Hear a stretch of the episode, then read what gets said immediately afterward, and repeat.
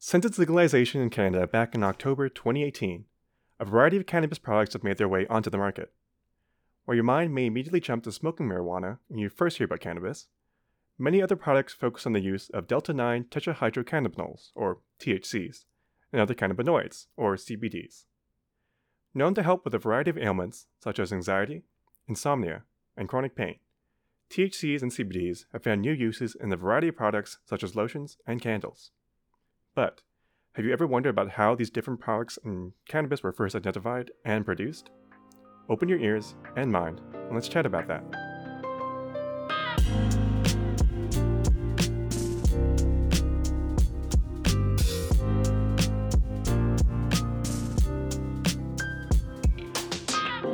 Welcome to Griffincast, a podcast where we casually chat about science coming out of the College of Biological Science at the University of Guelph, and how that work can affect lives around the world. I'm your host, Michael Lim. With me today is special guest and postdoc Dr. Kelly Boddington. I'll be chatting about some of the work she's done in Dr. Akhtar's lab to identify and synthesize a new cannabis compound known as bibenzols. And we'll discuss what her work might mean for the expanding natural product market. Welcome, Kelly. Hi, thanks so much for having me. We're very glad to have you. So, if you had to speak to some random person on the street, or maybe you walked into some random undergrad class, how would you describe the work you do, or I guess in general, the work done in Dr. Akhtar's lab? Okay, yeah, that's always a fun question to ask researchers: is can they phrase it in a way uh, just anyone talking to anyone on the street? Um, in general, what we do in lab, I would use the term parts prospecting.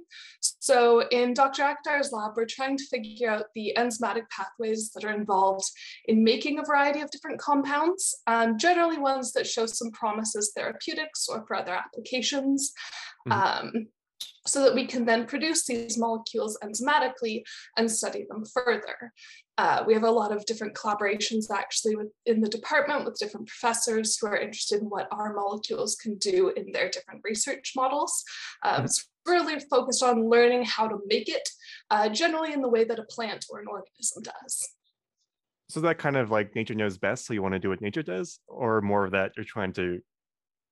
it's hard to make a compound from scratch and you don't know exactly what to do yeah sort of sort of nature knows best. Nature doesn't always know best i'll be very honest. Um, so some of the different reactions can be more easily done like chemically um, mm. or whatnot but in certain cases nature really does know best. So um, oftentimes when you have a molecule that you're trying to build uh, if you're trying to put a group in a very specific spot on that molecule. So hydroxylate one specific spot as opposed to another. If you start doing things chemically, it just turns into a disaster because any group that can be hydroxylated gets hydroxylated. And then you're like, oh no, I didn't mean to do the whole thing at once. I only wanted a little bit here or there.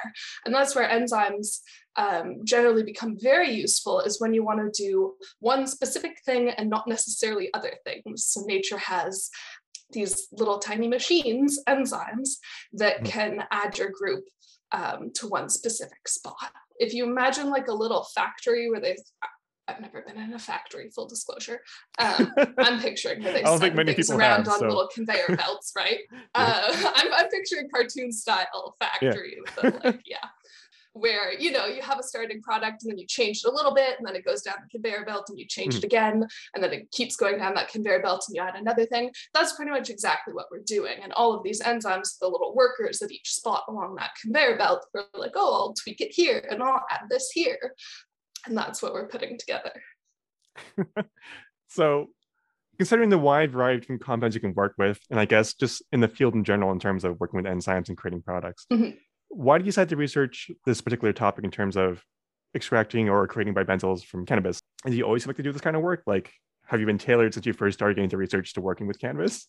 Not really. So I'll be very honest. There are very few scientific questions that are not interesting to me. Um, and I mm-hmm. think a lot of researchers can relate to that. Um, and maybe something that I found a bit intimidating when you get into academia is they're like, awesome, science is great. Now pick one really niche thing and study it. You're like, but mm-hmm. what about over there? What about that? Um, so no, I didn't expect this at all. I actually I started my PhD in Dr. Stefan Grather's lab studying intrinsically disordered proteins, and that was awesome. And then when I moved on to my postdoc, what I was looking for um, really wasn't one particular subject. I'm not married to any particular niche. Uh, what drew me to Dr. Akhtar's lab was his connection to various industry partners mm. um, and the idea that something that I did in lab could directly benefit people and the public and actually go on to become something. Um, and like, not that the rest of our work can't do that, but Dr. Akhtar was linked very closely to this. So it was a, a very immediate connection. Um, and I also figured I might want to move out of academia and into industry. So that would be a good way to kind of dip my toes into that field um, without leaving the nest of the university. I do think that we don't really get a lot of I guess exposure outside of academia, whether it be industry or government. yeah, I was trying to be generous to the university here. Not yeah. I do think it's, it's definitely a smart smart play to trying to branch out a little bit more and learn a little bit more about industry uh, ties, I guess, in terms of research. Mm-hmm. So, with this moment in your past, I guess that you're like, hmm, maybe this is something I really want to get my hands into and learn a little bit more about maybe not necessarily in general with industry and maybe not uh, that drove me there in the beginning but uh, there was a moment actually like as i was working on this project so one of the really interesting things about bibenzols uh, and their derivatives is their potential as anti-inflammatory drugs Mm-hmm. Um, and there's a lot of conversation going on, or at least there was before the pandemic happened and obscured all of that, um, about the opioid crisis and what can be done and what other options we can have on the market aside from NSAIDs and opioids and all that. And bibenzols are, are promising in that respect. And I hadn't really had a lot of personal experience with the opioid crisis until my little sister actually saved a man's life. So oh. I'll take a second to brag. All right. yeah, it was one of those phone calls uh, hmm. that you really remember. She called me out of the blue, which is super weird in today's day and age of texting. Uh, hmm. And I could just immediately hear the tears in her voice. She was fine. She was safe. It was just like the shock and adrenaline mm-hmm. going on. She'd been out hiking, uh, and at the trailhead, there was like a, a building where you start and uh, someone had called for help and she and her friend had done CPR on a man in the bathroom who had uh, overdosed from fentanyl uh, or opioids laced with fentanyl. Mm-hmm. Um, thankfully, he survived. The ambulance got there and took over and um, all that. But it's just one of those sort of weird so, moments where, wow, yeah, that's crazy. If it was something out of like a TV show or something you'd never experience in real life. Right. Also, my little sister's a badass. Um, yes, clearly. Shout out to her. but yeah, it's it's not something I expected to brush up against personally. It was just something you hear on the news a lot.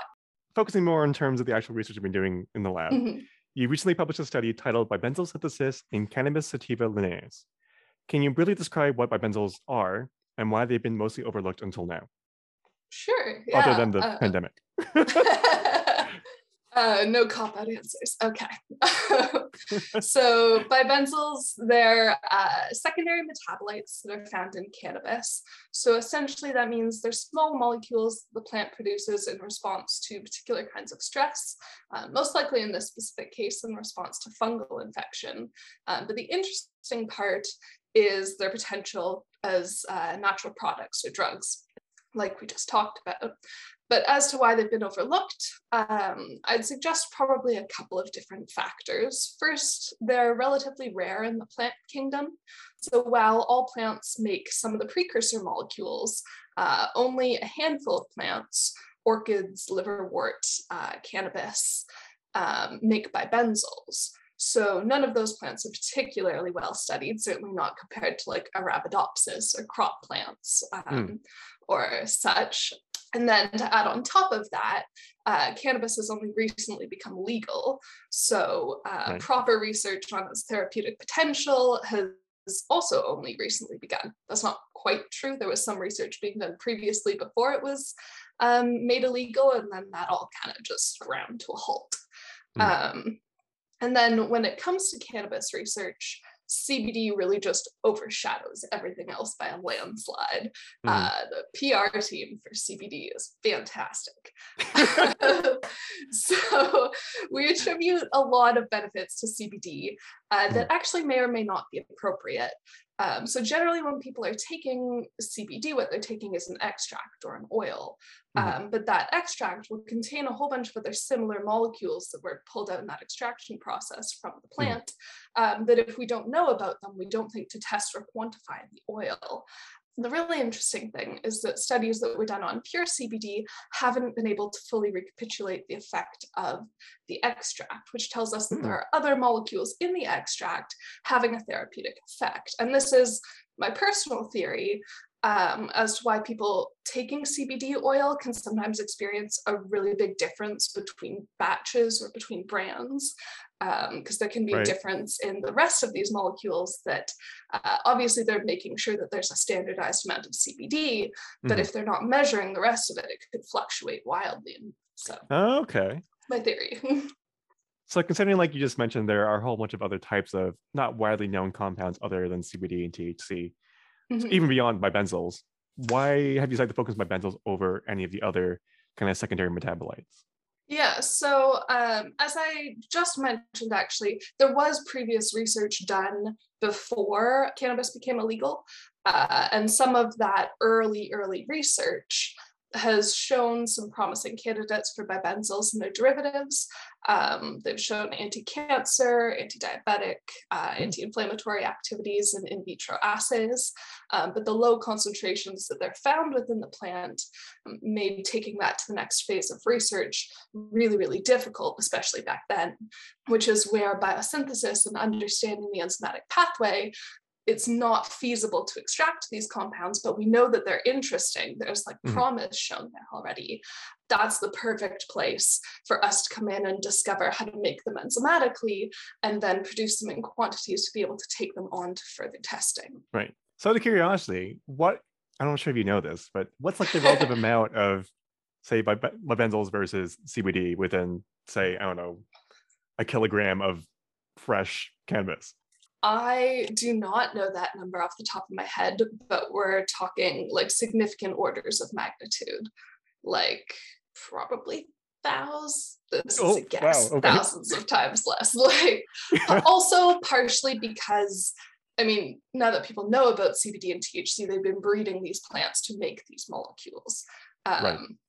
So that's even somewhat artificially elevated compared to what's normally there. Uh, but hmm. yeah, very, very small. hmm.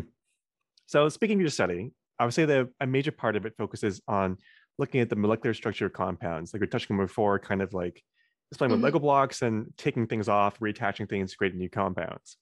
Mm-hmm. For our audience, the main focus of our talk today is on bibenzols, which are characterized by two benzene rings, as stated by the name bibenzyl, and mm-hmm. linked with an ethyl bridge. For those of you who have taken OrgoChem and can think back to that, recall that benzenes are a six carbon hexagon ring, which are characterized by the three double bonds that kind of interchange between pairs of carbons within the ring. Um, benzenes are then connected by that ethyl bridge, which is essentially a two carbon link uh, between a carbon from one benzene ring to the second benzene ring. So, do you have anything you want to expand on or clarify about that description? I think you nailed it. oh, thank you. that was great. Um, I guess the only thing I could add is uh, maybe to put into context the alternative names. So, bibenzols or uh, dihydrostilbenes. So, resveratrol is a really commonly known uh, molecule, and resveratrol is a stilbene. Um, this is the one that people are quoting all the time from red wine. Um, oh, as yes, being beneficial. Okay. Also had it aggressively marketed to me at the mall. Um, Uh, so that's a stilbene, and that's mm. where there's the two benzene rings joined together with an ethyl bridge that has a double bond. Dihydrostilbenes or bibenzols are pretty much the exact same structure as resveratrol, but just instead of that double bond linking the two groups, it's a single bond. Mm. Uh, and then decorated the benzene rings, however, afterwards. So there's something super healthy about having double benzene rings and compounds that we should be looking for all the time. um, maybe. So you kind of touched on it earlier that your work is a, a little bit hard to describe to the generic audience because it requires a lot of background in terms of, you know, organic chemistry or even just basic chemical compounds in terms of mm-hmm. reactions. And I think we'd be here for hours, literally just discussing every step in your paper that's needed to create bibenzols. I mean, I've spent hours on that thing, so yeah. An expert, even an expert in the field, will take hours and hours to explain. So I don't know if it's possible, but can you highlight some of the major steps or things you had to work out to get from its initial structure from hydrocinamic acids all the way to bibenzols in terms of how do we know what compounds we're looking at? How do we know how to transform these compounds? I will give it a go. Um, it's my favorite to have to try to describe chemical structures when we don't mm. have a picture. But uh, yeah, of course. So to give you a high level overview, we started with hydroxycinamic acids. So that's where we're starting. We didn't start from just like carbon atoms. Um, we're starting already with one benzene ring, and that benzene ring already has some of the hydroxyl groups on it that we need. And then attached, sort of sticking off the end of that, is a three carbon chain. Hmm. Um, why did we start here? Because hydroxycinamic acids are a common precursor in the phenylpropionate pathway, uh, and because some previous research in orchids had pointed towards this starting off with step one, we need to prime the hydroxycinamic acid. So this is done in a variety of other plants um, by something known as a 4-coumarate ligase. And this was really more of a like a phylogenetic puzzle that we were looking at. Um, we know it's going to be done by 4CL, but which 4CL is going to do it?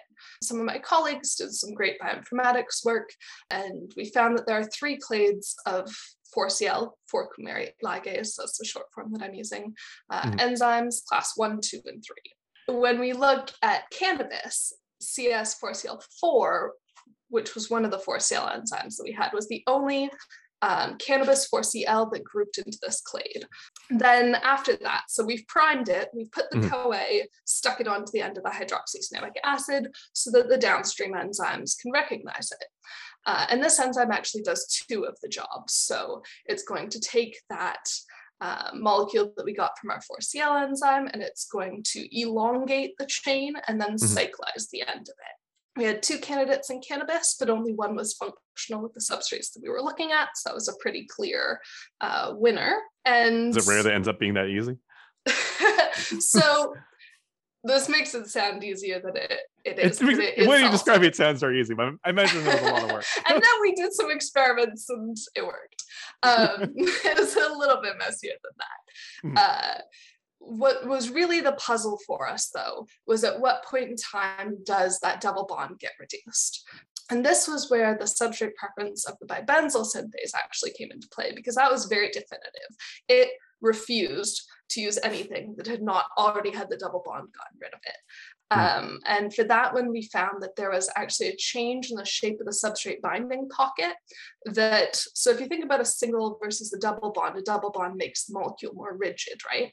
Uh, hmm. and then a single bond will allow it to be more flexible. So there had basically been a, a narrowing of the substrate binding pocket such that uh, the substrate had to squeeze its way into the enzyme, and the more rigid double bond just couldn't do it. Uh, hmm. And whereas the single bond, which was more flexible, could, you know, wiggle its way in there. So what do you think of a compound, they look pretty rigid, but obviously they're a lot more flexible than they look like. They're not just like solid structures. Yeah. think of those OrgoChem like plastic model kits. I loved those. That was so much fun. Maybe I'm just a really visual learner. I had a blast with those things. I strongly recommend all our listeners to please check out the paper and play this play this audio at the same time as you're as you're looking at the diagram. Yeah, there's a it'll make perfect there's sense. a pretty figure that I spent a long time on. Um, and it has the entire pathway visually laid out for mm-hmm. you there. That would be figure four if you're following along at home. So as you mentioned, your study was focused on looking at and identifying specific compounds needed, or I guess specific enzymes needed to create bibenzols, such as say CSTBR2. So what do you think of some of the major benefits provided to your field by having identified some of the possible pathways and possible enzymes involved in creating bibenzols? Is it difficult to synthesize these enzymes and maintain them for long periods of time? Yeah, so the biggest benefit uh, is definitely the potential to use biosynthesis to make enough of these enzymes to study them in an actual, you know, proper clinical trial in vitro assays, preclinical, clinical trials. Um, because of how sparse they are in nature, um, taking that to the level of having enough to give, you know, all your test subjects in those different trials is just um, sometimes impossible. Mm. Uh, but knowing what we know now about the pathway, if we can put that towards um, biosynthesis and actually generate larger quantities of them, then we can really start to see what we can do with them. So, are they difficult to synthesize? Comparatively to some of the other enzymes that I've worked with, not really. Uh, hmm. they're soluble enzymes, they're not membrane bound or anything, which is a massive pain if they were, but okay. they're not. So that's good. Is your hope that having identified this pathway and the necessary steps to get to that, that perhaps you might see some companies stocking some of these compounds, you don't like them from scratch anymore? Um, yeah, not only hope, but um, to let the cat out of the bag, I guess. I'm excited because I've actually moved on to join a company Canerta as a research associate, and that's the exact kind of thing that we're working on. Yeah, thank you. um, so it's really exciting for me to be able to take the research that I was doing previously. We're not uh, we're not using bibenzols immediately. We're using some of the other compounds. Hmm. Uh, also from cannabis that have been previously identified, although bibenzols are on the slate but it's really cool to be able to take the work that I've done at an academic level and an at an academic scale um, and scale that up and actually make it, you know, feasible, mm. uh, make a platform to create these things and see that taken further. Would you say that's your favorite part of your research project that you can feel or you can see a final product in in the horizon like ah I'm, I'm aiming for that goal and that's my that's what I'm looking for definitely yeah um I think it it can be hard um, in academia sometimes when you're working to you know keep your motivation up and uh, it's really just my phd is a testament to the amount of failure that I went through in my projects. And, you know, you keep moving, eventually you find the right answer, but mm-hmm. it, it's a lot of failure. That's what science is, is, oh, that wasn't it. That was it. That didn't work. Mm-hmm. didn't work. Um, and that could be kind of tough to push through. But knowing that it's actually going to become something like you're going to make something, that's really cool. Because science is just a just an exercise in failure and getting back up again. I mean, I love it, but it is. so I like to ask this to all the people I interview. But mm-hmm. if you could go back in time and change one thing about your study, what would it be and why? That's a really difficult question. I think partially because I spent so long revising this paper uh, and bashing my head against it. Um, but it's pretty much in the shape that I was happy with. But mm. um, there's always more. So mm. the um, I guess that's one of the hardest things about writing a paper is that there's not an end to science. And you know this mm. as a scientist. Like I I don't know if anyone really gets to a point where they're like, all right, that's all my questions. See you later. there's always like you. Yeah. there's always like, okay, like that's cool. But knowing that, now I have a question about this. Mm. Um, and there's always different sort of directions that you could go. Um, one of the directions that we didn't really pursue, partially because we weren't set up for it, was the transcriptomic side of things. The data that we got was from a public database that we analyzed for our purposes. Um, if we had done it ourselves, though, if we if we had been set up for that, I think it would have been interesting to see the different uh, levels of expression under different stress conditions. I think sort of that um, other side of how it works for the plant and, and when the plant produces these things would have been interesting as well. Um, but our priority was kind of on the people side, I guess the selfish side of the science. Unfortunately, that's where all the funding goes. Is what what's better for people. They don't really care so much about what what are the plants doing. Yeah. So do you kind of see a developing market for, I guess, more bibenzols and related compounds in the future in say the next 10, 20 years? For sure, yeah um, I think we're getting to the point where we, we have more technology in order to be able to make these compounds that previously we just didn't have access um, to, again, because of the quantities. Um, but there's a whole treasure trove of things that exist in nature that we can start to look into, not just in cannabis, but in other plants as well. Um, a lot of potential uh, anti inflammatory, anti cancer, all kinds of things. And I, I think it's going to be a huge market. So that's enough questions for me. We're going to take some, or rather, you're going to take some that I've taken from our social media and from our miscellaneous listeners. Our first question is With the legalization of marijuana, Has there been an increase in jobs uh, working with marijuana that require a lot of research experience or research degrees? What do you think the field and the job market will be like in the next five to 10 years? Um, yes. uh, short answer, yes. short answer, yes.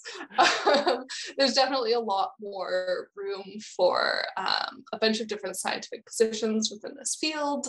There's I guess if we're looking at what I think the market will be in the next five to 10 years, uh, there was a really big boom around CBD and THC products when cannabis was first legalized, because again, that's that's what everyone thinks of, that's what everyone knows about. But that's also sort of a, a very saturated market of everyone's making them. Um, right. I do think that the future of this market is going to look more um, like what we're doing at CNERDA with sort of pulling apart some of these other interesting, unstudied, novel, potential pharmaceutical compounds mm. from the plant, and really just investigating more of what it has to offer beyond the surface level. Hmm. And our final question from the audience is what are some of the most common misconceptions you hear about different cannabis compounds? Has there been a noticeable shift in the past few years? Most common misconceptions and a noticeable shift. Uh, I guess as far as misconceptions, and I, I don't know if I would call it fully a misconception, but like I touched on before, um, everything good gets attributed to CBD. Mm. we're like, okay, THC gets you high, CBD is the good one. Um, and I and think that's, that's and, and then we're done. Wipe our hands, we're good, go home. But like I said before, there's just a lot a lot more molecules that uh, likely are having an effect.